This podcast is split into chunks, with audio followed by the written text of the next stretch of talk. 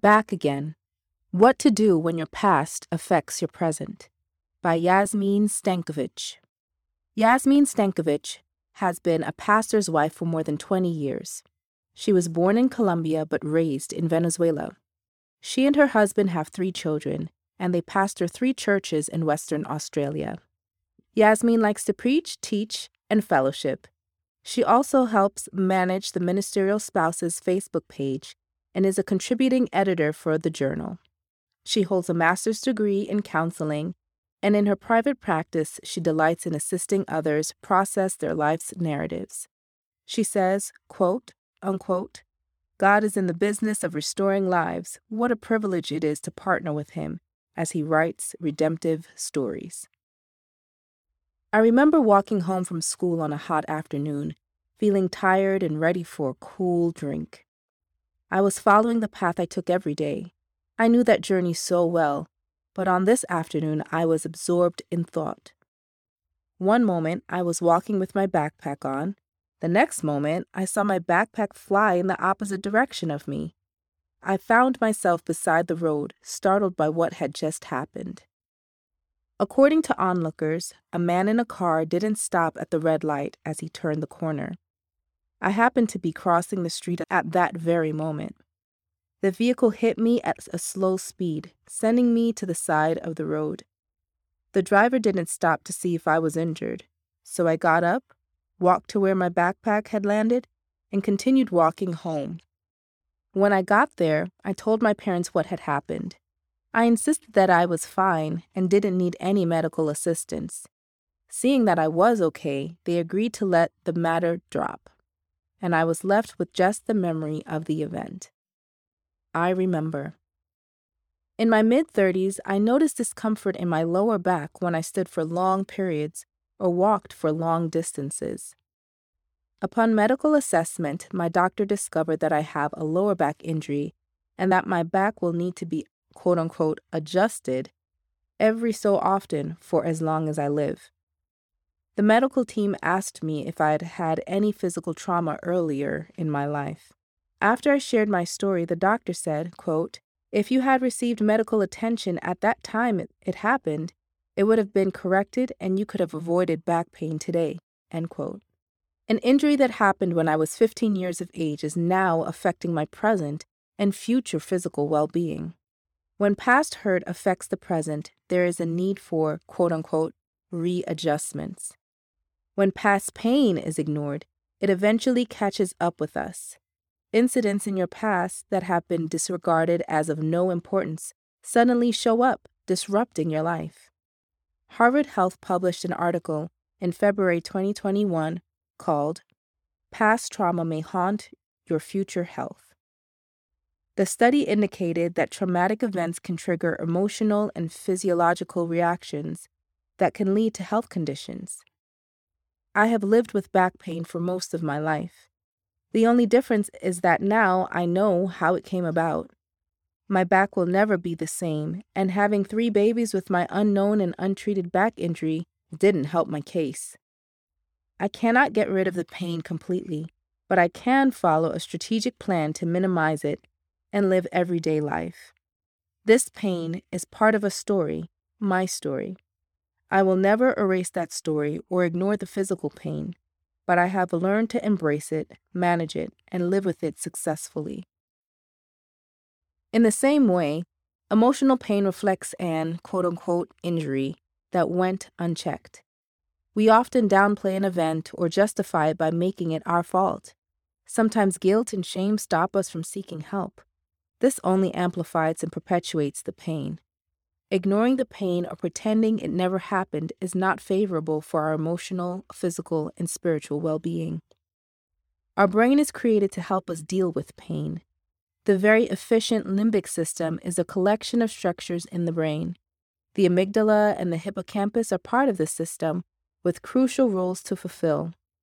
Let's describe the hippocampus as the quote unquote librarian of the brain, the one in charge of filing away all our memories.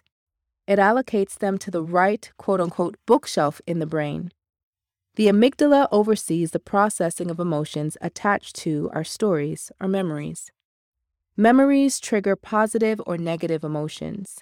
When we suppress emotional pain by failing to acknowledge it, it will look like the librarian, the hippocampus, left quote unquote books lying around, the unprocessed story on the floor, and the amygdala, our emotions, keeps tripping over them.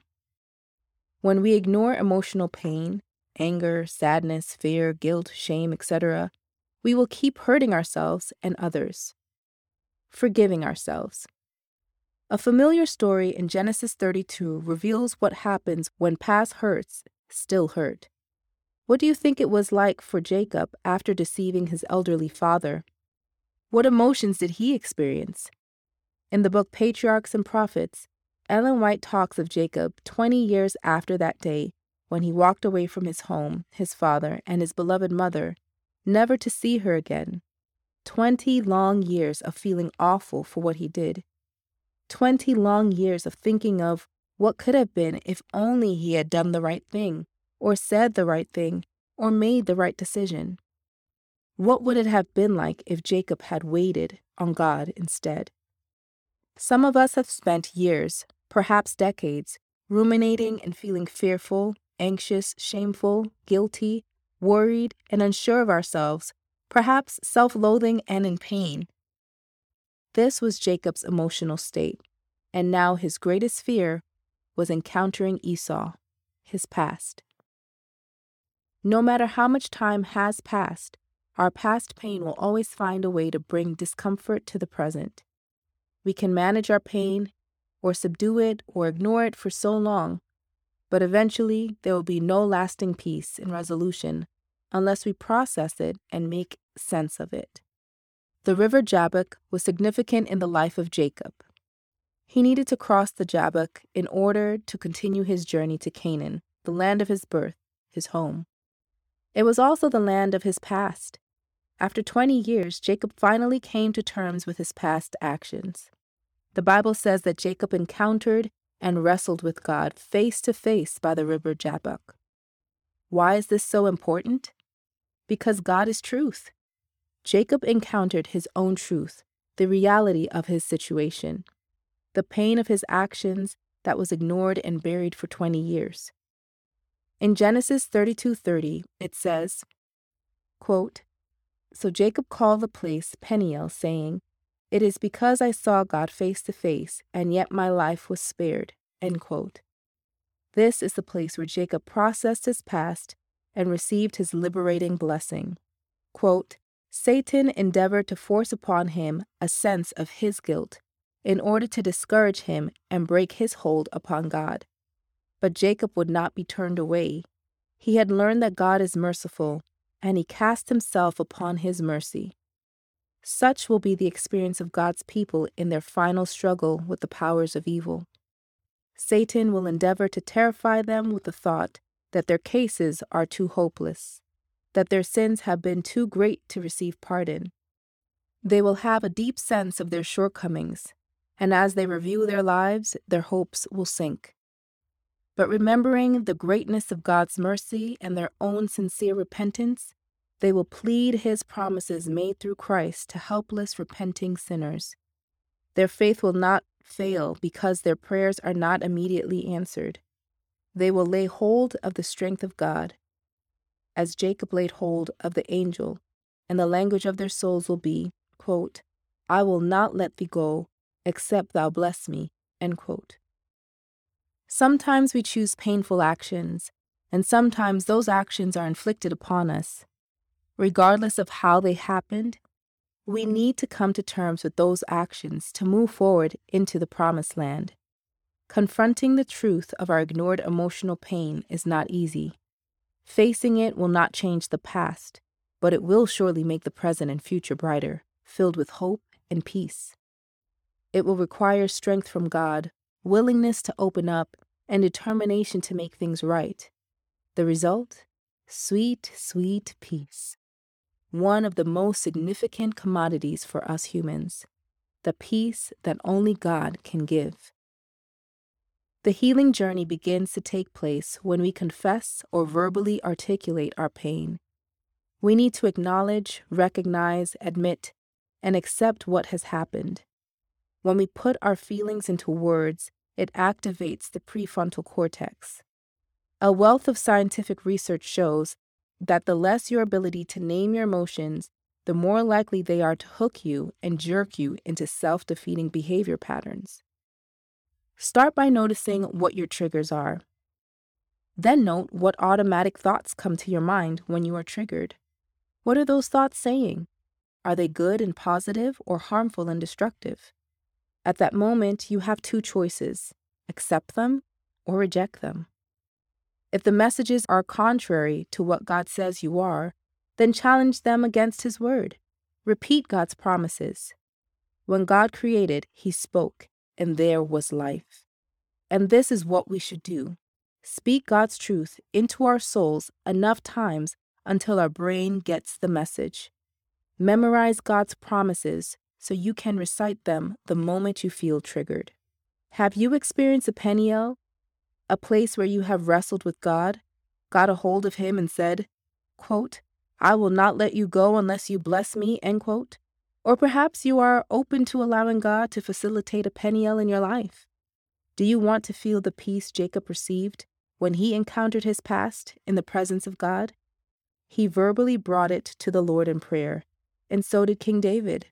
Quote, Praise the Lord, my soul. All my inmost being, praise his holy name. Praise the Lord, my soul, and forget not all his benefits, who forgives all your sins and heals all your diseases, who redeems your life from the pit and crowns you with love and compassion, who satisfies your desires with good things so that your youth is renewed like the eagles. Seek professional advice from a Bible based Christian counselor to help you navigate through your past pain. You can find hope and healing, and your deepest pain will become your greatest ministry. For more articles and resources for ministerial spouses, please visit ministerial.adventist.org/spouses.